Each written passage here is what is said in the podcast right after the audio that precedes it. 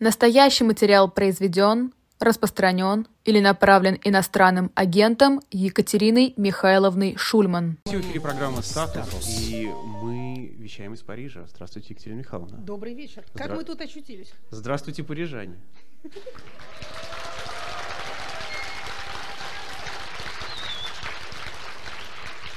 Мы надеемся, что мы в эфире, надеемся, что все пройдет хорошо, надеемся, что вы нас видите, слышите, и что сегодня все рубрики будут на своем месте. Это зависит только от нас. Мы начинаем первую рубрику. Не новости, не новости, но события. Между прочим, находясь в студии, я отбивки рубрик не слышу. А вот сейчас я имею возможность их слышать и радоваться, какие же они выразительные. Итак, радостные лица простых парижан, хочется сказать, повторяя известное клише советской прессы. А, но, не, но не так радостны те события, за которыми мы с вами продолжаем следить. А, а с чего хотелось бы начать? Прошлый наш выпуск был в, в этой событийной части довольно значительной степени посвящен тому, что не то, что не является новостью, в том смысле, что не ново, но даже и не то, чтобы вполне событие, потому что не случалось. Почему мы говорим с вами раз за разом о слухах, о мифах, о моральных паниках, о всякого рода фантомах массового сознания, хотя это не является в полной мере, ну скажем так, свершившимся фактом? Мы с вами долгие годы старались как-то придерживаться документа, обсуждать то, что напечатано на бумаге, и вообще следить за деятельностью э, рациональной бюрократии по выбору. А тут вдруг слухи пересказываем. Ну вот мне кажется, что э, происшествия прошедшей недели, они показывают, до какой степени мы были правы. Почти все события любой недели показывают именно это. А, но в этот раз, как мне кажется, особенно. То есть вот смотрите, а, у нас с вами на прошлой неделе а, был прям-таки всплеск разговоров о том, что президент Российской Федерации то ли умирает, то ли умер. Кроме того, люди под влиянием слухов другого типа, а именно представления о том, что в их республику приезжают многочисленные беженцы из Израиля, совершили целый ряд коллективных действий, которые могут быть квалифицированы как с точки зрения социальной антропологии, так и с точки зрения уголовного права. А из этого, в общем, можно понять, что слухи это не просто слухи, или, точнее говоря, не всегда они остаются вот этими вот пустыми разговорами. По этой причине мне кажется, что вот этот вот научный снобизм типа того, что мы такие вещи не обсуждаем, мы выше этого, мы больше не можем себе позволить. Ничего особенно хорошего, радостного в этом нет. Действительно хотелось бы как можно дольше держаться за рациональность рациональной бюрократии и за э, изучение нормотворчества, но, тем не менее, приходится признать, что наш политический процесс во многом сводится к процессу биополитическому. Кто кого пережил, кто здоров, кто болен, кто первым умер, а кто, соответственно, жив остался, тот, глядишь, и политический актор. А это происходит не всегда. Само по себе вот такое внимание к возможному, но несуществующему признак определенного социального нездоровья. А я тут э, всем желающим рекомендую уже довольно прославившуюся, недавно выпущенную по-русски книгу э, «Земля, одержимая демонами» о послевоенной Германии. О том, до какой степени общество, находящееся в состоянии аномии, то есть распада нормы, либо уже, так сказать, дошедшее до этого состояния, либо подходящее к нему, имеет склонность не просто обмениваться между собой такого рода разговорами о том, что там, не знаю, э, злые враги отравленные иголки в конфеты засовывают, но и действовать на основании этих разговоров. А, значит, таким образом, что мы с вами видим? Если говорить о событиях в Махачкале, или точнее говоря, о событиях в международном аэропорту, то я бы не вполне обозначила их как еврейский погром. Не только по той причине, что ни, ни одного еврея не пострадало, но и потому, что это действительно был погром, а, разграбили с особым энтузиазмом а, магазины а, и другие помещения, в, собственно говоря, в аэропорту. Но я бы обратила внимание вот на что. Какими-то неуловимыми или уловимыми чертами сходства вот это вот происшествие в Каспийске напоминает Пригожинский недомятеж в июне. То есть что здесь похожего? Во-первых, ну, опять же, поскольку речь идет о довольно драматических событиях в случае с а, июньскими этими покатушками на танках с человеческими жертвами, в этом случае пока еще нет, что отмечаем а, с большим облегчением. Тем не менее, и там, и там мы видим какое-то специфическое сочетание, скажем так, зловещего идиотизма, который владеет участниками этого мероприятия. Чего хотели? Почему возбудились? Почему остановились? Какую цель перед собой ставили, насколько достигли этой цели, разошлись ли довольные или не очень? Вот и то, и то невозможно понять. То есть вот этот танк застрял в воротах цирка э, подходит в качестве описания и тому, и другому. Еще раз повторю, речь идет о совершенно невеселых материях, это все понятно. Более того, э, сейчас, так сказать, погром не вполне удался, завтра он удастся.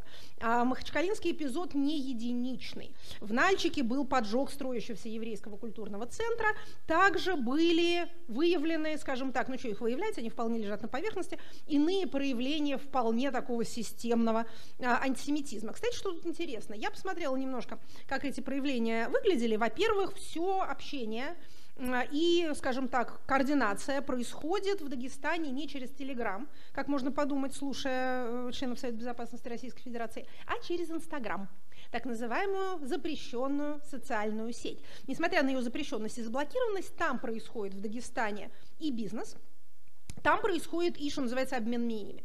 В частности, довольно много приходилось читать рассказов людей, которые получали угрозы через Инстаграм за то, что они в действительности или якобы сдают жилье евреям. Каким таким евреям, откуда они там, еще раз повторю, взялись, не очень понятно. Все теперь узнали, что существуют пересадочные рейсы из Тель-Авива в Москву через Махачкалу, но даже если предположить, что люди как-то массово этими рейсами летают, если вы помните, что такое пересадочный рейс, то обычно вы не снимаете жилье в этом городе, да, вы ждете в аэропорту, потом пересаживаетесь, летите дальше. То есть вы представление, да. рекламируете эти а, рейсы. А, знаете, а, а реклама, насколько я знаю, у нас другая.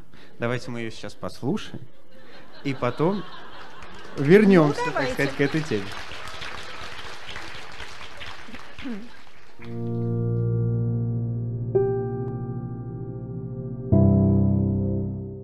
Марчелло Мастрояни называют итальянским сердцеедом. Он снимался только с самыми красивыми актрисами и за каждой ухлёстывал. Как любящий сметану кот, он сначала женился на Флоре Карабелли. Бедняжка всю жизнь терпела его похождения с другими женщинами. Чарам итальянского искусителя поддались Фейдануэй, которую он всегда любил, и Катрин Денев, которая родила ему дочь. Желтая пресса приписывает ему отношения с Анукаме, Клаудией Кардинале, Жанной Муро и Урсулой Андрес. А Мастрояни при этом скромно улыбается и говорит, что впервые начал ухаживать за женщинами в 12 лет. Мальчику очень понравилась соседская девочка Сильвана. Он пробрался в чужой сад и собрал пышный букет. Но молодому сердцееду показалось, что букет недостаточно ароматный. Тогда он взял мамины духи и щедро побрызгал на цветы. Довольный выдумкой, он вручил букет Сильване и сразу пошел на свидание к другой. У молодого Мастрояни был плотный график. В пять часов он встречался с Карлой, в шесть — с Джульеттой, а в восемь вечера у него свидание с Анной. Похождения бравого юнца были безоблачны, пока он не разбил сердце девочки, у которой был сильный брат. Молодого Казанову поколотили, и с тех пор Марчелло Мастрояни сказал себе «Никогда не ухаживай за девушкой, чей брат сильнее тебя». Рассказать о своих чувствах просто. С сервисом доставки цветов Florist.ru вы можете вручить букет в любой точке мира и быть уверенными, доставка будет выполнена точно в срок. На сайте Florist.ru вы найдете сотни букетов, собранных профессиональными флористами. Заказать цветы в любой город займет минуту. Откройте сайт, выберите букет, и курьер уже везет цветы для ваших любимых. Оплатить заказ можно банковской картой любой страны. Флорист.ру доставит поздравления в Москве, передаст пожелания в Петербурге и вручит любовное послание в Дубае. Сервис тщательно отбирает каждый букет, чтобы вы могли сказать получателю, что скучаете, пожелать счастья, проявить заботу, показать нежность и тепло. Закажите доставку цветов на сайте Florist.ru, а по промокоду FLORA вы получите скидку 15% на заказ. Ссылка, как обычно, в описании. Florist.ru. Ты всегда рядом. Екатерина Михайловна, этот букет вам в Париже как-никак. Ну что ж такое, да? Надо обязательно. А, хорошо, пусть он будет символически мне вручен. Мы его поставим сейчас вот здесь. Да. Да, он будет стоять и вас ждать. Он слишком роскошный, чтобы я могла взять его своими слабыми руками. Но пусть он стоит и радует дорогих зрителей. Да, ну а мы продолжаем. Мы продолжаем наши, да, э, в высшей степени невеселые рассуждения. Итак, а, мы говорили о том, что а, действительно какое-то странное представление о том, что Дагестан наводнен евреями, и они покупают недвижимость, снимают недвижимость, и поэтому нельзя, а, чтобы им местные сдавали, наполняла местный э, Инстаграм. А что касается организации по Телеграму, что, собственно, уже является практически официальной версией, что все вот эти беспорядки были срежиссированы экстремистскими телеграм-каналами, в частности, а, каналом «Утро Дагестана». Есть такой. Значит, ну, что здесь хочется сказать? В пользу версии имени Совета Безопасности Российской Федерации надо сказать следующее. А аэропорт, международный аэропорт Махачкалы находится не в городе, как, в общем, большинство аэропортов. До туда ехать, если верить Google картам, а, где-то 50 минут на машине. То есть это не тот случай, когда толпа стихийно собралась где-то, что, в принципе, бывает а в случае городских беспорядков. Городские беспорядки сами по себе явление, в общем, довольно распространенное.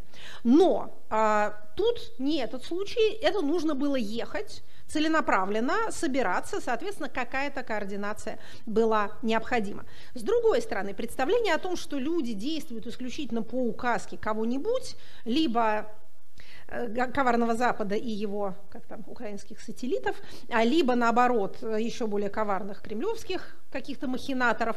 Это, в общем, то, что называется нынче колониальной оптикой, либо лишением людей субъектности. Сами они, как дети малые, ничего сделать не могут, собраться не могут, у них нет никаких собственных там чувств, желаний, возмущений, которые подвигают их на а, какую-то активность, а их исключительно ими манипулируют откуда-то издалека.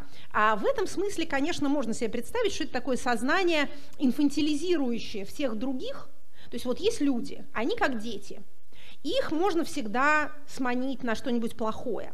Поэтому их мы даже как бы не очень осуждаем, мы говорим, что мы понимаем их эмоции, а осуждаем мы других взрослых. А кто другие взрослые в этой ситуации? Это Запад, это Украина, это вот какие-то, опять же, заокеанские кукловоды. Вот с ними мы находимся в состоянии борьбы, войны, а вот этих вот детишек мы как бы даже жалеем а, по причине своей отеческой а, доброты и к ним сочувствия. Значит, что тут хочется сказать с точки зрения, собственно, а, политологической? Мне не кажутся осмысленными рассуждения о том, насколько народы Кавказа являются антисемитами, или русские являются антисемитами, или не являются. А мне гораздо ближе сравнение вот этих вот эмоций с такой кишечной, понимаете, флорой. Она присутствует в определенной пропорции в каждом организме. Когда организм здоров, то он находится в балансе. У него там одна группа бактерий уравновешивает другую группу бактерий. Когда он ослабел, вся вот эта вот дрянь начинает вылезать наружу. Еще раз повторю, с точки зрения вообще, так сказать, социального знания, это все признаки социального же э, нездоровья.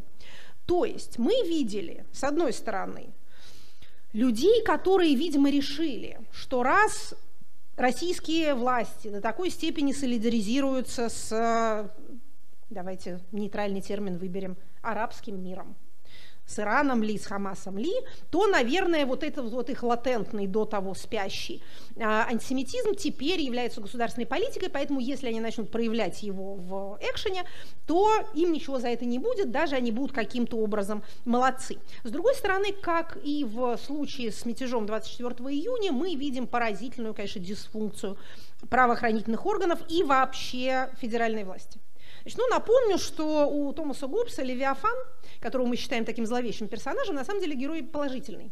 Левиафан – это тот, кто, забирая себе право на легальное насилие, монополизируя его, тем самым снижает, скажем так, и охоту, и возможность у граждан применять насилие друг к другу в частном порядке.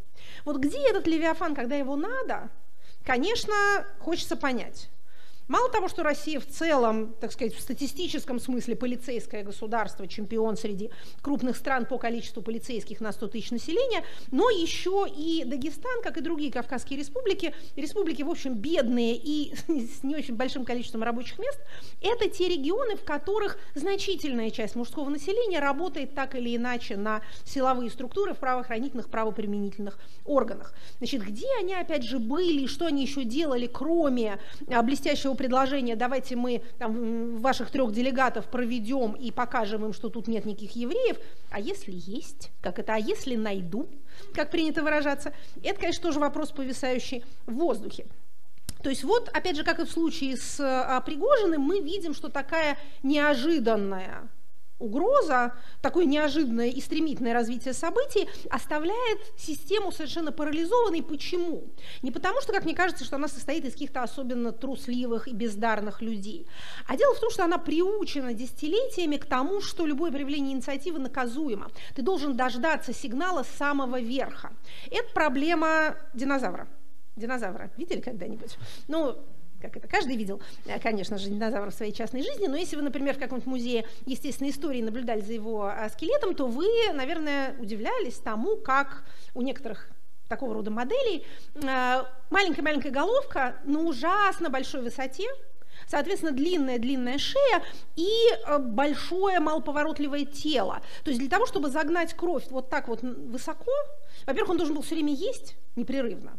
Во-вторых, конечно, сердечко не выдерживает такой работы. Мало того, что приходится делать голову маленькой, потому что иначе ее не прокормишь э, тем объемом крови, который ты в состоянии загнать на столько метров, но еще и, э, скажем так, координация между головой и всем остальным у тебя будет несколько нарушено. Вот, собственно, это, я подозреваю, мы и видим. Еще хочу заметить, что э, мы за прошедшие 20 лет настолько воспитаны в почтении к нашей вертикали, вот к этому самому длинному-длинному позвоночничку, к этой длинной шее, по которой проходят сигналы, что мы с трудом верим в ее дисфункцию. То же самое было, когда Пригожин поехал.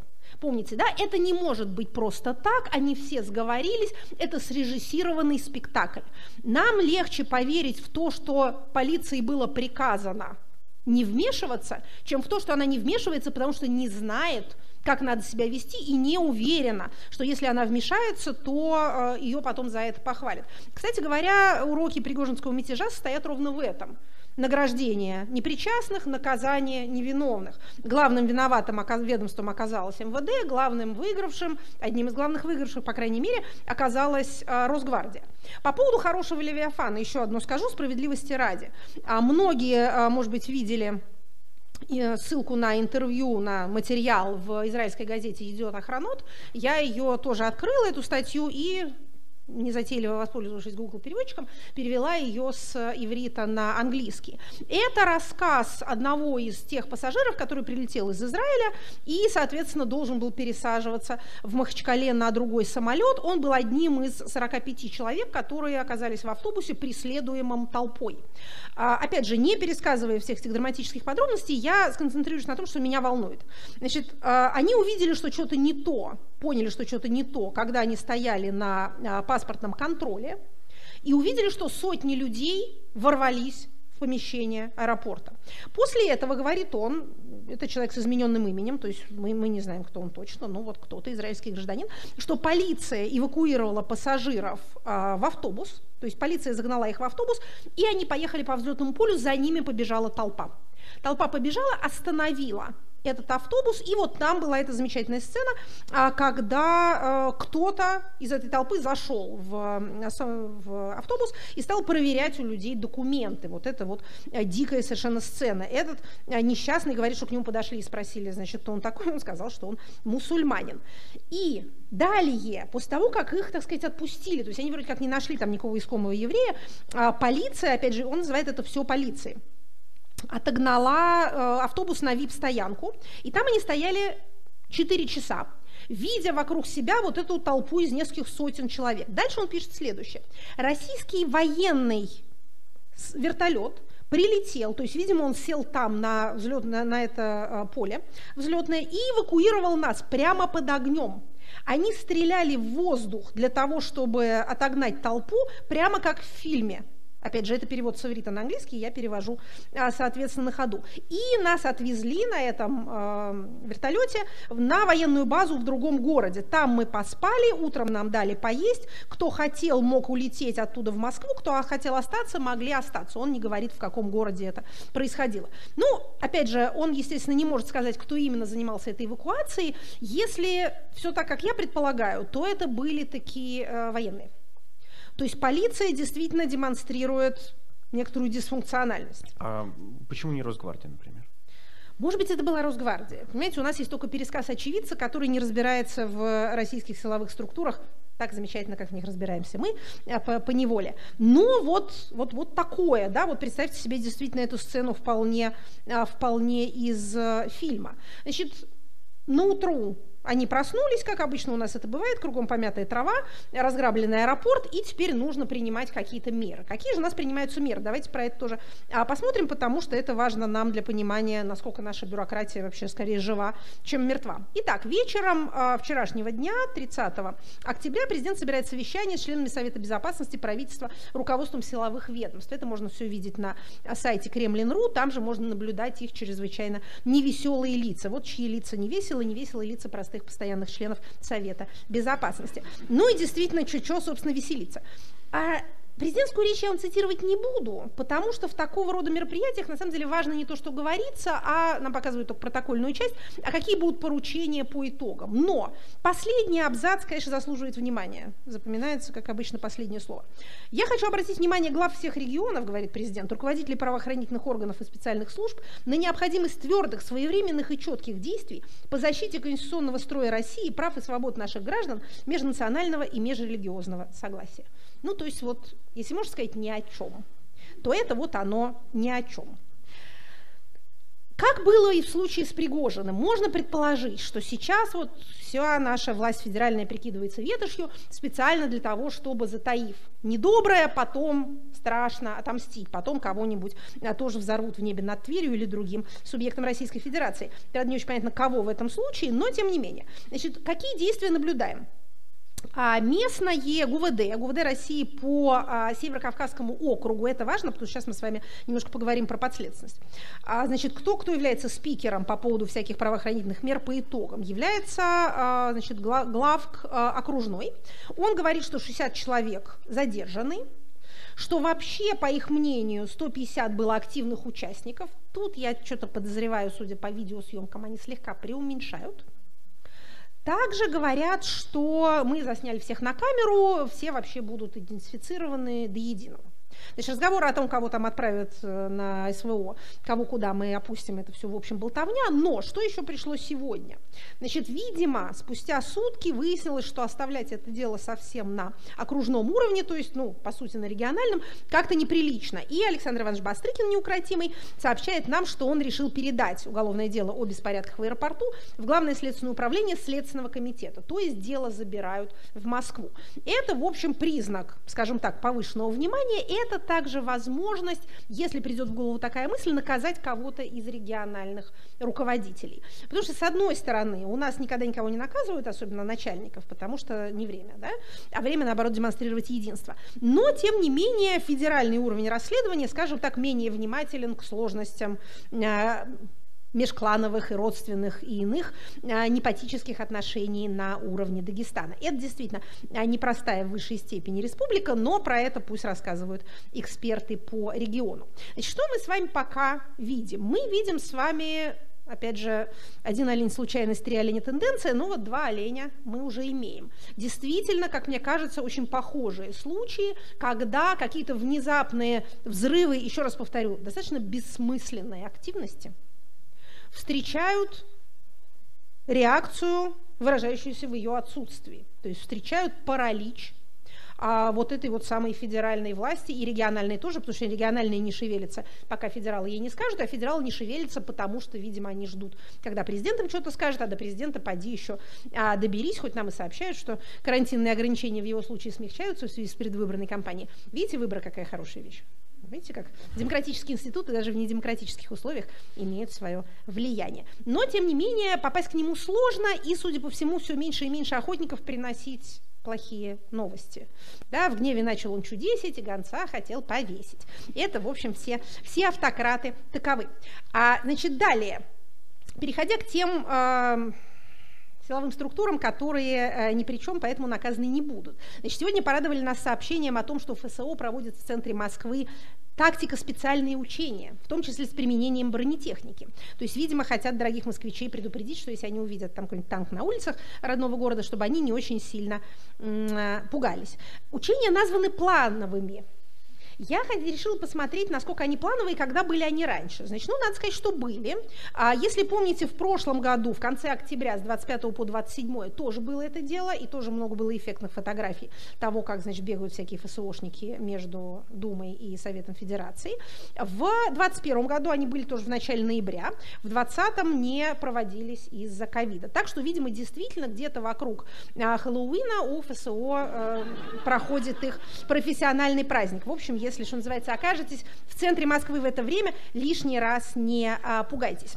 Далее, а процесс, за которым мы тоже с вами наблюдаем, и который касается тех, кто в центре Москвы оказаться не может или не хочет в ближайшее время, это изменение закона о гражданстве и практические последствия этого изменения. Значит, у нас с вами новый закон вступил в силу значит, с начала года, отдельные положения его а, вступают в силу, так сказать, отложено. И вот с 26 октября, это, соответственно, был прошлый понедельник, а, у нас с вами новые, так сказать, новые новости.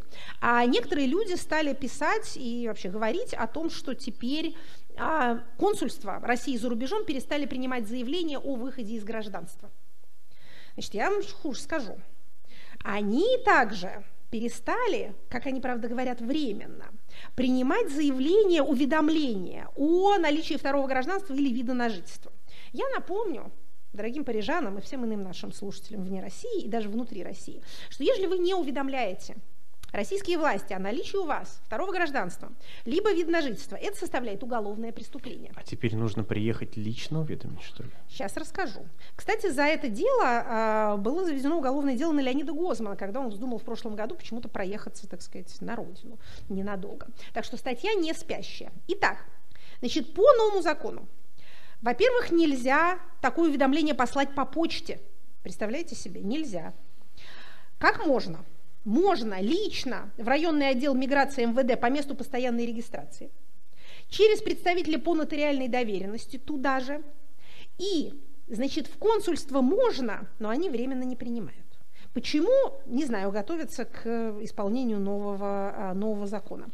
Либо, либо есть приказ МВД, в котором написано, новый приказ, объясняющий вот эти вот, э, соответственно, новации, а написано, что есть опция подать это дело через госуслуги. Но на самих госуслугах такой опции пока нет. И это так часто довольно бывает. Я вот расскажу, как, так сказать, как иноагент о своей горькой иноагентской жизни. А мы же отчитываться обязаны о нашей деятельности зловредной. А два раза в год, по-моему, э, мы отчитываемся о деятельности, четыре раза в год о э, источниках иностранного дохода. Так вот, Минюст обещал сделать специальную платформу, а, на которую можно загружать э, вот эти самые отчеты. Но уже год прошел не один, но платформу они никакую не сделали. Поэтому это нужно посылать по почте как и отчеты, либо можно через через не знаю, по электронной почте тоже можно, вроде как они не принимают, но послать можно. Мы также обязаны это публиковать в прессе либо в социальных сетях. Значит, вот я вам расскажу, а, что я сделала с, э, в этом случае. Значит, я э, откопала свой древний-древний аккаунт на Одноклассниках, он у меня есть. Я вспомнила пароль, я молодец. И теперь раз в полгода, вот, так сказать, все желающие могут там прочесть, а, соответственно, мой отчет о деятельности. Он э, красноречив, э, одновременно краток. В нем говорится, что за отчетный период я а, занималась исследованиями по своей специализации, а также публично обсуждала общественно значимые вопросы широко жил, так сказать. Да, да, да, да, да, да, да, и, и гвоздь, которым он ранил фашиста. Именно так. Далее, что еще, так сказать, что еще нового а, происходит в, в подведомственной нам сфере? Минутки на Да, сейчас совсем коротко. Да. А, тема, которая никого не интересует, но меня интересует. Значит, судьба депутатов. Опять же, простите простите, но за этим мы должны следить. Значит, а, у них тоже законодательные изменения, в частности, у них с 2020 года действует а, новая версия закона о статусе депутата и сенатора, по которой гораздо легче стало лишить депутата мандата. И... Вы знаете, так случайно получилось, что у нас в зале как раз есть один депутат, которого, которого лишали мандата. Еще, так, так совпало, еще да. до этого закона, еще до этого закона, это произошло. Да, совершенно верно. Вы, так сказать, прецедент. Господин прецедент. Как теперь это делается? Значит, на э, прошедшей неделе, ну, на самом деле, не прошедшей, это на это, это прямо сейчас все происходит, а комиссия по мандатным вопросам Государственной Думы вносит на рассмотрение Палаты постановление о досрочном прекращении полномочий двух депутатов. Один из них ЛДПРовец, другой э, от «Справедливой России». Оба списочники, что удобно, потому что если что-то случается с одномандатником, то надо проводить новые выборы по этому округу, а списочник просто замещается другим списочником, и отряд потери бойца ни в какой степени не а, замечает. Значит, а, что интересно, по новому закону, по новой версии закона, депутат может лишиться мандата за непосещение заседаний, за прогулы. И инициатором тут должна быть его фракция. То есть фракция получала, получила полномочия а, по лишению депутата мандата. Это, конечно, как вы понимаете, всяческую свободу законотворческой и публичной политической деятельности довольно сильно ограничивает. Раньше нельзя было, раз уж ты избрался, нельзя было толком лишить тебя э, мандата, если не вступали в действие правоохранительные органы, не заводилось уголовное дело, тогда прокуратура приходила с запросом в палату с просьбой, значит, вот э, с такого нехорошего депутата депутата снять полномочия.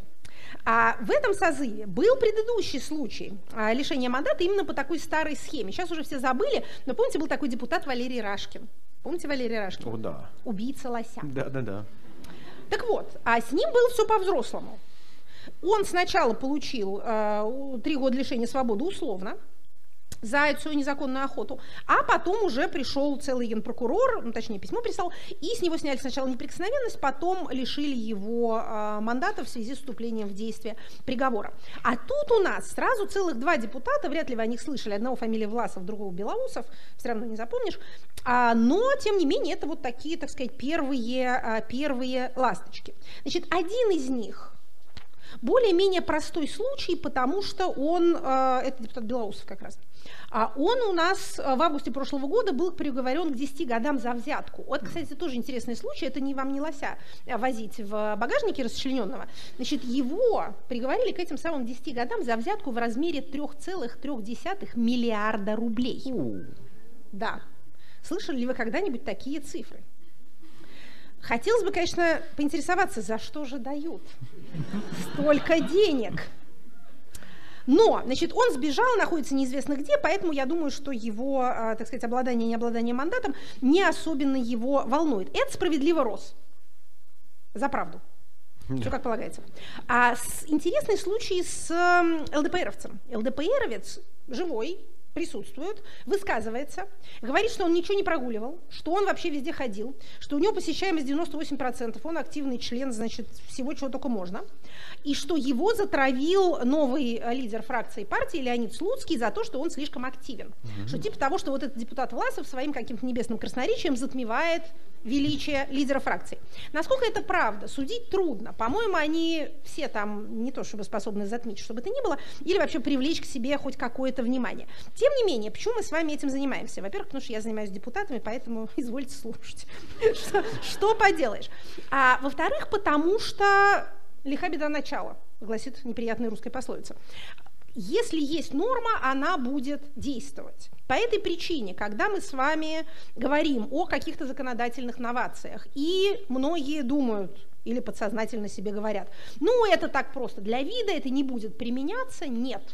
Любое ружье новое, которое повешено на стенку, у нас уже места нет на стенке этих всех ружей, но они должны выстрелить, потому что каждая статья и каждая административная возможность – это чей-то ресурс. И этот ресурс будет обязательно использован. Поэтому имеет смысл следить за законодательными изменениями. Ну и также, что имеется, так сказать, желание даже какую-то потенциальную самодеятельность среди депутатов подчинить сначала руководству фракции, а через руководство фракции уже и федеральному политическому менеджменту, это тоже, в общем, не новость. Это настолько не новость, что даже, пожалуй, удивительно, что до сих пор надо продолжать делать такие попытки.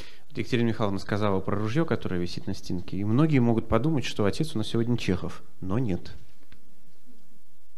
Отцы великие теоретики и практики. А кто же сегодня отец? Отец наш сегодня, по-моему, чрезвычайно подходит к обстановке. Во-первых, это французский деятель, скажем так. Нам кажется уместным, раз уж находясь, так сказать, в городе Париже, э, отдать должное столпам а, социальной науки, которые происходят именно из Франции. Во-вторых, он обладает тем качеством, которое мы первым делом, так сказать, ищем в наших героях. Он прожил 90 лет. А как вы понимаете, мы не можем обойти стороной такое достижение. Ученые умные, будьте как ученые. А скажем так, за исключением вот этих вот двух э, качеств, Не хочется сказать, что все остальное там менее однозначно. Но, наверное, скажем, потому что наш герой сегодня автор книги, или точнее говоря, двух книг, какими, которыми он максимально а, прославился, которые были а, любимым чтением что нам известно, двух таких разных политических акторов, как Адольф Гитлер и Владимир Ильич Ленин. А, и тот, и тот его читали. Из этого, кстати, мы делаем вывод, что а, изучение теоретического базиса, да, вот некоторые научные основы а, вашей практической деятельности всегда приносит пользу. Ну, слово «польза» в этом контексте, может быть, не вполне уместно, но тем не менее. Итак, Значит, наш с вами сегодняшний герой. Человек, я бы сказала, ренессансного разнообразия интересов, мы его будем сейчас рассматривать как социолога и психолога и теоретика социальной психологии. Но он также был врач, закончил медицинскую школу. Автор, кстати говоря, э, нескольких трудов по медицине, в том числе первая книга его, вот сразу видно, что человек, э, скажем так, интересный. А первая работа его называлась так «Очевидная смерть и преждевременные погребения». Oh. Мне кажется, к дате, в которую проходит наш да. эфир, это чрезвычайно подходит погребенные заживо. Еще раз, это не, не роман, да, это э, медицинская работа. Зовут нашего отца... Тут просто да. еще люди спрашивают, да. почему у нас такая мрачная обстановка. А, да, да, да, да. Мы готовились. Да, мы сейчас немножко прошлись по празднично освещенным улицам Парижа, и там веселуха. А в России этот праздник теперь цензурируется. Тыквенный спас. Тыквенный спас, либо Велесова ночь. А мне присылали, кстати говоря, а, плакаты, афиши из одного из российских вузов, кстати, медицинского, на котором это называлось тыквенным суаре. Да, да, да, да. Это такие изящные, изящные эвфемизмы. А, коллега Александра Архипова, по случайности также находящаяся в этом зале, а много чего имеет сказать на эту тему. А, так вот, значит, опять же, для а, чтения уютным осенним вечером работа «Очевидные смерти преждевременные погребения» я думаю, что является наилучшим выбором. Итак, значит, наш с вами Гюстав Лебон – классик социальной науки, один из отцов социологии. Родился в 841 году, умер в 31 1900.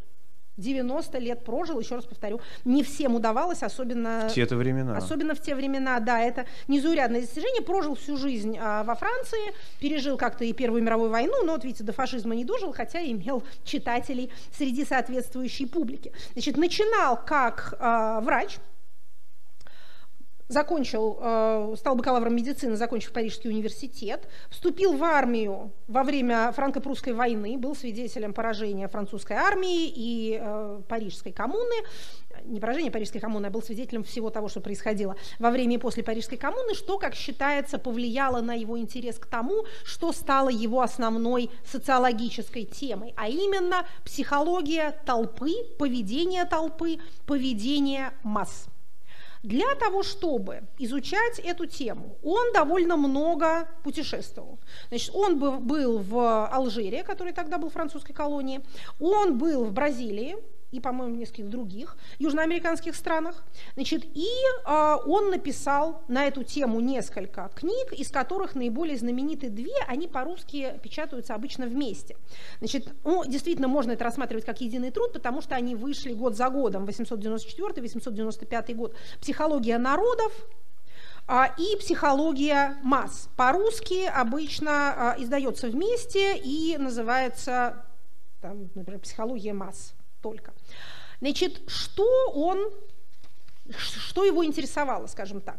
А, кстати говоря, он был одним из тех людей, которые а, предсказали наступление атомного века. Он каким-то образом, так сказать, при том, что он дожил только до 1931 года, а, он писал, что вот это вот открытие атома и вообще открытие радиации а, будет э, иметь своим последствием изобретение некоего нового, а, чрезвычайно мощного оружия и одновременно нового источника энергии. Так что да, как это ученые, опять же, ученые умные, слушайте, что они говорят. Психология масс была тогда, ну вообще психология была тогда относительно новой наукой, психология масс тем более. Он был одним из первых, э, кто говорил о том, что наступает некая эра масс, и что в качестве э, субъекта власти массы сменяют элиты. Ну, мы сейчас называем этот процесс демократизацией, но этот термин воспринимается как однозначно положительный. На самом деле демократизация выглядит по-разному. Действительно, именно в это время, в переходе с 19 на 20 век, государственное управление и политические процессы из занятия элит, то есть немногих грамотных, а, членов привилегированного сословия, родственников друг другу, стало делом масс. Почему вдруг массы, так сказать, полезли в политику? Да? А, опять же, до а, всякой эпохи а, всеобщей грамотности, книгопечатания и даже телеграфов а, поднимались восстания, устраивались погромы, в общем, какие-то такие всплески спонтанной активности происходили. По части массовых психозов а, средневековье даст фору, ну, сейчас уже мы можем дать фору много кому, но, так сказать, в целом для этого не нужны были ни телеграм-каналы, ни даже Инстаграм. Но с появлением массового городского грамотного населения, которое требует большего участия политических процессах, чем было так сказать, достаточно для их предков, действительно происходит вот такое вот расширение.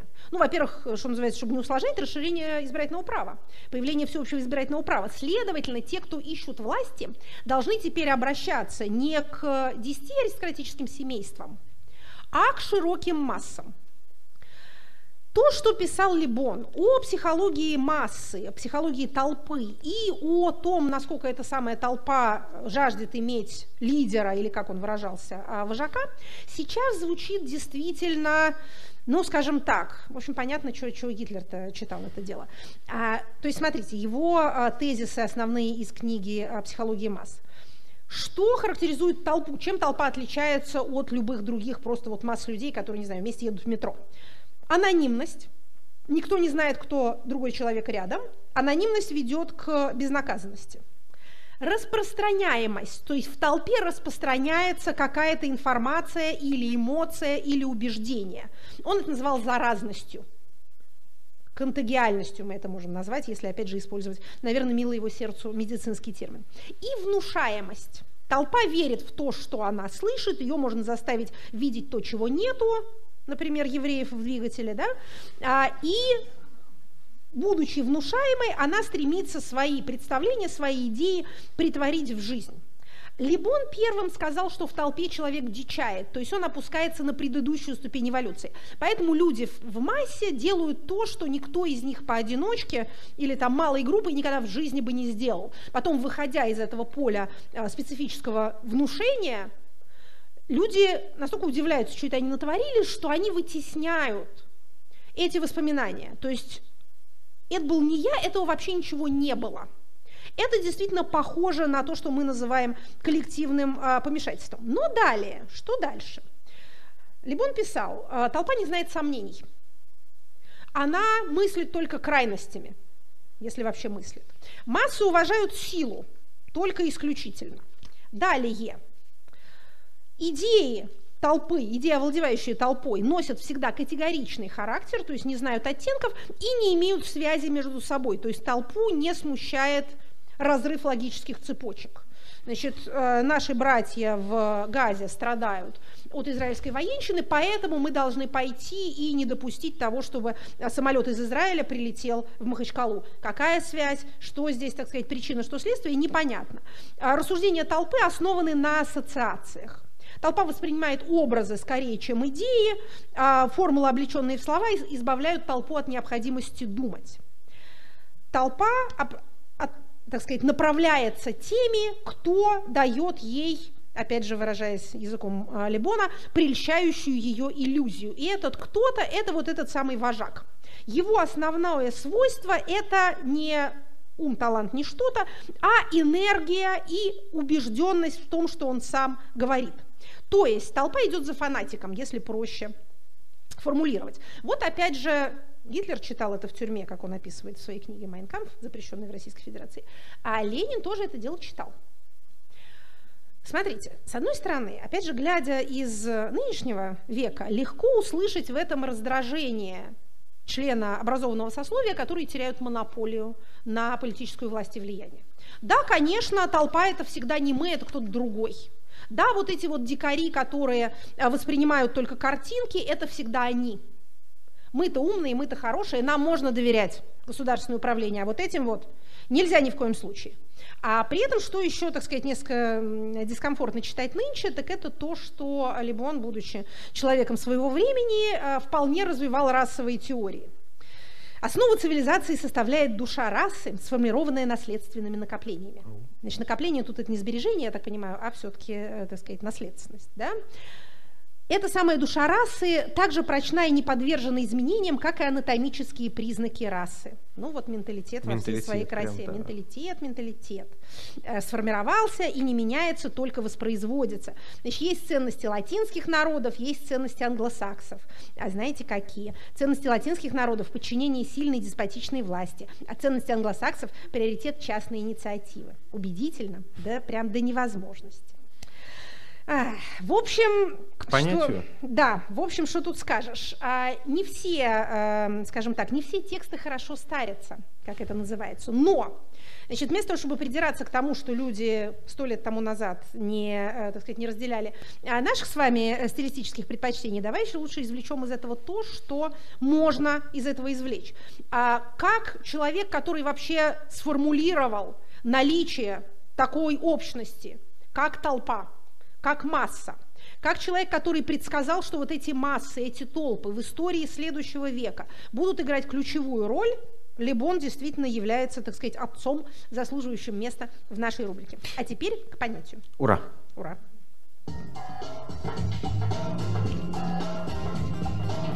По понятию. Щедро три с половиной минуты на понятие. Я просто поражена такой, таким великодушием. Понятие наше сегодня, как всегда, не связано с э, нашим отцом и, кроме того, как мне кажется, с теми темами, которые мы обсуждали в первой части. Это коллективные эмоции. Мы с вами будем говорить о коллективных эмоциях не с точки зрения психологии, потому что это не наша наука, а с точки зрения социального знания. Коллективные эмоции – это что такое? Значит, Чаще всего, в том числе и в научной литературе, а, когда речь идет о коллективных эмоциях, этот термин имеет, скажем так, негативный оттенок. То есть это э, агрессивные, скажем так, переживания, разделяемые членами социальных групп, э, которые значимы как на уровне индивидуума, так и на уровне этой самой группы. То есть э, понятие коллективных эмоций, они еще иногда называются разделяемыми коллективными эмоциями, довольно часто связано действительно с агрессией. Группа осознает себя группой, противопоставляя себя кому-то, какому-то чужаку, какому-то, так сказать, другому. Но надо признать, что э, коллективные эмоции – это не обязательно то, что там испытывают погромщики или то, что приводит к погрому. Это также праздничные переживания. То есть то, что люди ощущают, когда собираются вместе что-нибудь отмечать. Это то, что переживают болельщики на стадионе. И, собственно, ради чего люди ходят смотреть спортивные мероприятия не по телевизору. Или даже если по телевизору, то в баре. Почему? Потому что туда придут другие такие же. Это могут быть эстетические переживания, которые люди испытывают на концерте, на публичной лекции и другие подобного рода мероприятиях возникает же вопрос, да, почему э, платить деньги и куда-то идти специально ногами, когда можно в комфорте собственного дома то же самое посмотреть бесплатно, послушать того же э, певца или увидеть тот же спектакль в записи. Но те люди, которые ходят на концерты или в театр, скажут вам, вот это не то. Вот там как-то все-таки по-другому. Это относят насчет специфической мистики, которая возникает при личном общении. Но не отрицая мистику, возникающую при личном общении, ни в коем случае, а как это, не, не э, подрубая сук, на котором э, сами мы сидим, все-таки должна сказать, что когда возникает вот такого рода группа, мы все пришли, мы все слушаем вот эту вот арию, то возникает эта самая коллективная эмоция. То есть это не обязательно эмоция, которая охватывает безумствующую толпу или агрессивную толпу. Но вот когда вы, опять же, сидите в зале и аплодируете все вместе, вот тут один начал, а все остальные подхватывают. Это тоже коллективная эмоция. Значит, не только ничего плохого в этом нет, это есть наша человеческая необходимость. Мы социальные существа. Нам жизненно необходимо чувствовать свою общность с кем-то. Атомизация для нас дискомфортна, одиночество в больших количествах для нас губительно. Значительная часть всех форм, всяких форм социального зла связано вот с этой вот изоляцией, с атомизацией. Человеку в этом состоянии плохо, он начинает э, предаваться аутоагрессивному поведению. Опять же, знаете, этот знаменитый эксперимент с э, крысами, да, которые могли, нажав на рычажок, получить э, воду с растворенными в ней опиатами. Так вот, одна часть, эксперимент Колхуна, по-моему, это называлось, а одна часть, которая, так сказать, более популярна в массовой прессе, состоит в том, что крысы, значит, нажимали-нажимали на этот рычажочек и упивались этой водой, пока не помирали с голоду, потому что это им было привлекательнее, чем э, там, так сказать, бегать за самкой или даже есть. Но это только половина правды. Так вели себя те крысы, которые были изолированы. Те крысы, которые жили в здоровом крысином коллективе, попробовав наркотик некоторое время, потом теряли к нему интерес и бежали дальше жить своей, а, еще раз повторю, а, коллективной жизнью. Вообще, э, опять же, если есть у нас, в отличие от крыс, какой-то основной инстинкт, то это вовсе не инстинкт размножения. Он подавляется довольно легко и быстро. А это инстинкт, который говорит нам, что мы должны быть одобрены своей группой, иначе мы не выживем. В этом объяснение почти всего хорошего и почти всего плохого, что совершают люди криминологи говорят нам, что, как ни странно, преступники совершают преступления не для того, чтобы нарушить норму, а для того, чтобы соблюсти норму, только это норма их группы. Нет ничего, вообще ничего, чего человек не сделал бы, если его непосредственное окружение, скажем так, его к этому подталкивает. Он взойдет на костер за идею, потому что он член группы, в которой эта идея является сверхценной. Он будет участником группового изнасилования, потому что всем полком мы этим занимаемся. Мы существа коллективные. Исключения редкие, рассчитывать на них, так сказать, не надо. Итак, в завершении, что э, является условием для того, чтобы коллективные эмоции возникли? Позитивные или негативные, сейчас нам не важно. Значит, ну, э, во-первых, должен быть, должна быть некая группа, объединенная общностью, то есть, еще раз повторю, в, а, скажем, в метро в час пик едет жуткая толпа народу. Но их ничего не объединяет. Можно сказать, что если кто-нибудь крикнет «бомба», то тут они все и объединятся в общей панике. Но, вообще говоря, для того, чтобы испытать коллективную эмоцию, нужно предварительно принадлежать какой-то группе. Это кажется само собой разумеющимся, но вот смотрите, когда начинается всякая там пропаганда, да, информационное воздействие, оно направлено всегда на какую-то аудиторию, которая либо уже существует, либо ее надо сформировать. Мы мусульмане, мы евреи, мы российские патриоты, мы люди доброй воли. И дальше каждый отдельный человек э, думает, да, действительно, мы такие, я тоже вот член этой группы. Вот тут эта самая коллективная эмоция возникает. Считается, что коллективным эмоциям более э, имеют склонность люди молодые.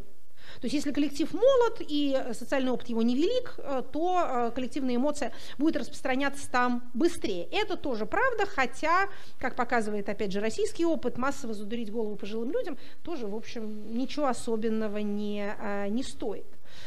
Также считается, что для распространения коллективной эмоции хорошо отсутствие устойчивых убеждений. Кажется, что третье условие противоречит первому. С одной стороны, должна быть группа, с другой стороны, должна, должна быть, у этой группы не должно быть каких-то уже а, готовых сформированных убеждений. Что имеется в виду? Имеется в виду, что должна быть общность, но эта общность должна быть широкой, скажем так, рамочной, чтобы было пространство, в котором ты можешь людей в чем-то убеждать.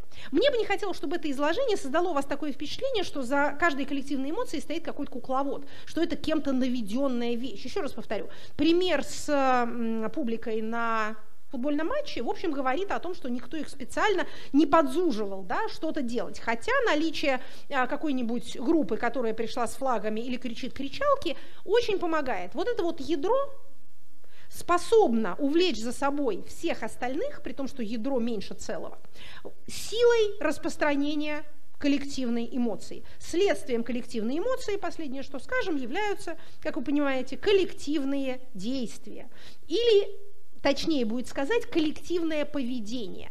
Что э, нового здесь э, принес наш век по сравнению с, э, опять же, примерами коллективного поведения, известного в предыдущей эпохе, это тот факт, что для того, чтобы объединить людей и в коллективные эмоции, и в коллективном поведении, они не должны физически находиться рядом. Оно, конечно, помогает, но каждый может сидеть у своего компьютера и, тем не менее, попадать под это воздействие. Опять же, для того, чтобы не приводить примеры обязательно глупого поведения глупых людей, когда люди ставят флешки, флешки на аватарки, это коллективное поведение. А, где тут коллектив? Дружно ставят лайки, например, в этот момент. Это тоже коллективное поведение. Но это хорошее, правильное коллективное поведение. А, итак, значит, это не хорошо и не дурно, это неизбежно. Грех на тех, кто использует наши с вами основные инстинкты, те основные инстинкты, которые позволяют нам вообще жить вместе и быть социальными существами, кто использует их во зло. Вот виноваты во всем нехорошем, виноваты они, а не, э, так сказать, люди, которые хотят быть вместе и разделять общие чувства. Это естественно и правильно. Ну а мы переходим к последней рубрике. Вопросы от слушателей. Перед этим только напомню, что есть э, такой магазин shopdiletant.media, и там можно приобрести книги. Я вот вижу там «Три мушкетера», мне кажется, тоже сегодня самое, а, самое то. Ну и э, скажу, что сегодня мы показываем последнюю картинку от э, дизайнера Егора Жгуна. А, те, кто в нашей группе Эхо FM, ее уже сегодня увидели. Там вы как раз говорите про хорошую новость. Ну, а теперь вопросы. Э, Александра Македу спрашивает вас. Вы говорите, что гражданские протесты начинаются тогда, когда для этого появляется возможность. События в Махачкале и Нальчике можно отнести к протестам? Значит это, что на стране появляется такая возможность, или это особенность ситуации в регионах? Ох, а протест тоже слово, так сказать, с позитивной окраской. Поэтому, когда мы кого-то называем протестующими, мы вроде как говорим, что у людей были основания поступать так, как они поступают. Когда мы считаем, что у них таких оснований не было, мы их называем погромщиками. Но если уйти от всей этой оценочности, то, надо сказать, события в Махачкалинском аэропорту и до этого в э, других э, городах Республик Северного Кавказа, менее насильственные, но не менее выразительные, как раз подтверждают вот этот вот тезис. Люди почувствовали, что можно. Вот именно это, именно сейчас, именно здесь можно. По телевизору услышали, а, есть ощущение, что за такое не наказывают, есть ощущение, что у нас тут, так сказать, в нашем регионе своя атмосфера, поэтому можно. Значит, что касается второй части вопроса, появились ли такие возможности у всех, либо только а, в некоторых местах. Пока я бы считала, что это скорее местные особенности. Но если а, вот так вот будет забиваться под плинтус власти федеральная при любом челлендже, который, который с ней случится, то а, через, через некоторое время а, такую возможность почуют не только жители республик Северного Кавказа. Там действительно а, все, так сказать, несколько иначе, но это не значит, что там какой-то либерализм большой. Значит, э, кто помнит ингушское дело, помнит, как на самом деле преследуется и карается всякая общественная активность э, в этих местах. Там как всегда, все нелинейно. Там своеобразное сочетание. С одной стороны, большей э, свирепости э, правоохранительной или даже просто криминальной. То есть там легче человеку исчезнуть без следа, чем, например, в какой-то из центрально-русских э, губерний. А, но там же и легче себе представить, что люди выходят на какой-нибудь там несанкционированный митинг, и с ними вроде как ничего после этого не случается, или что, конечно, тоже бывает, а случается с некоторой задержкой. То есть прям вот разгонять людей там можно не всегда, этого стараются э, избегать. Хотя, с другой стороны, э, митинг в поддержку страдающей Палестины у нас ведь и в Москве, кажется, прошел, и тоже не согласованный. Так что региональные особенности никогда не остаются только региональными не контейнируются.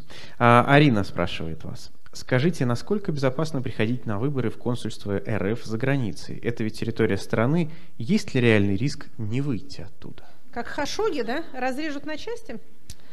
Ну, что я скажу? Сказать, да не бойтесь, ерунда, все, я вам точно гарантирую, выйдете одним куском. Я не могу. Я не могу. Гарантий таких мы дать по совести не можем.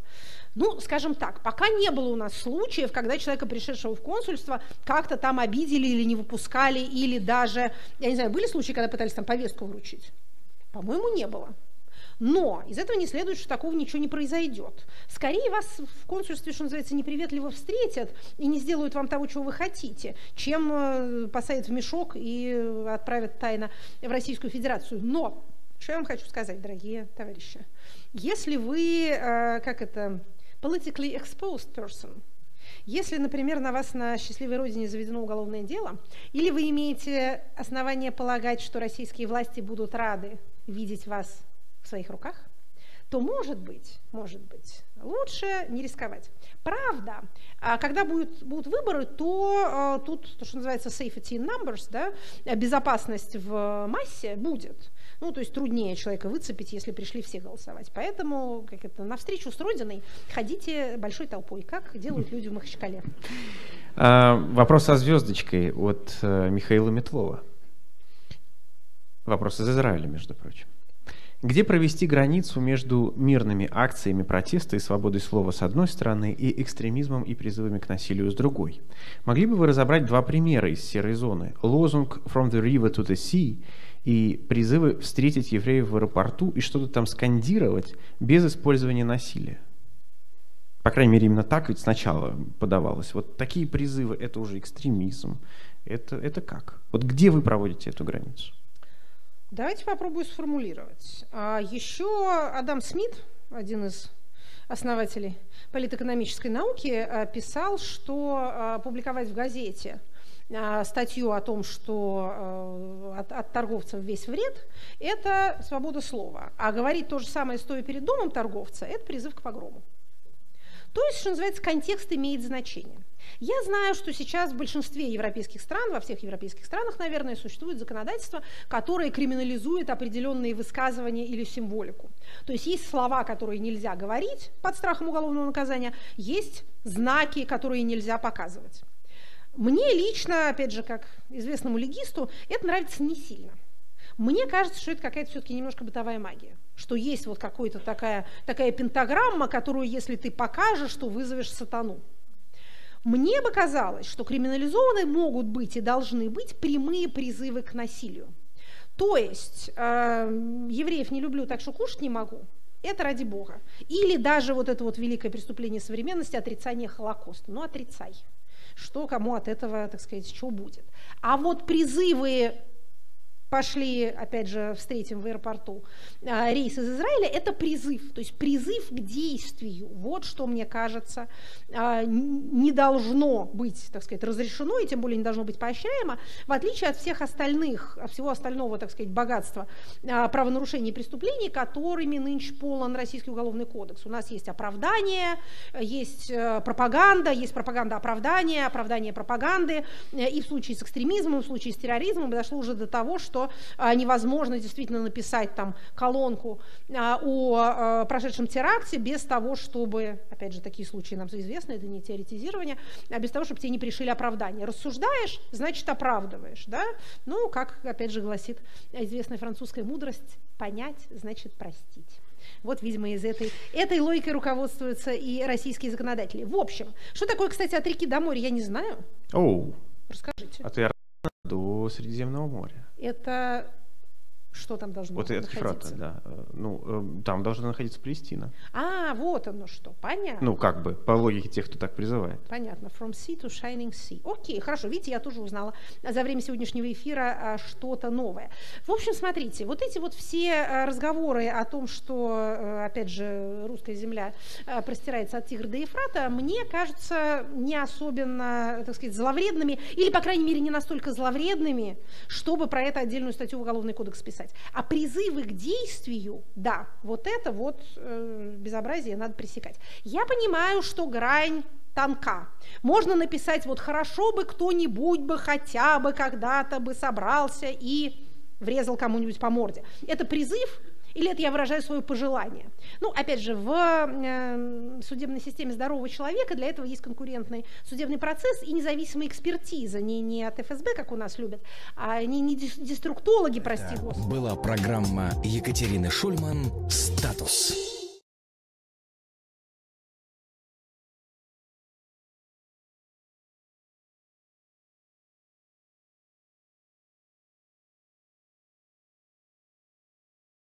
Еще раз повторю, это не только российская особенность, и европейские страны от греха подальше запрещают вообще людям вместе собираться, потому что, типа, собрались они мирно без оружия, а потом, глядишь, они уже не такие мирные, и поколотили полицейскую машину. Хочется, хочется на это ответить, а вот вы полицейские, ваше дело вот это как раз предотвращать, а если вас мало, давайте мы вам деньги дадим побольше.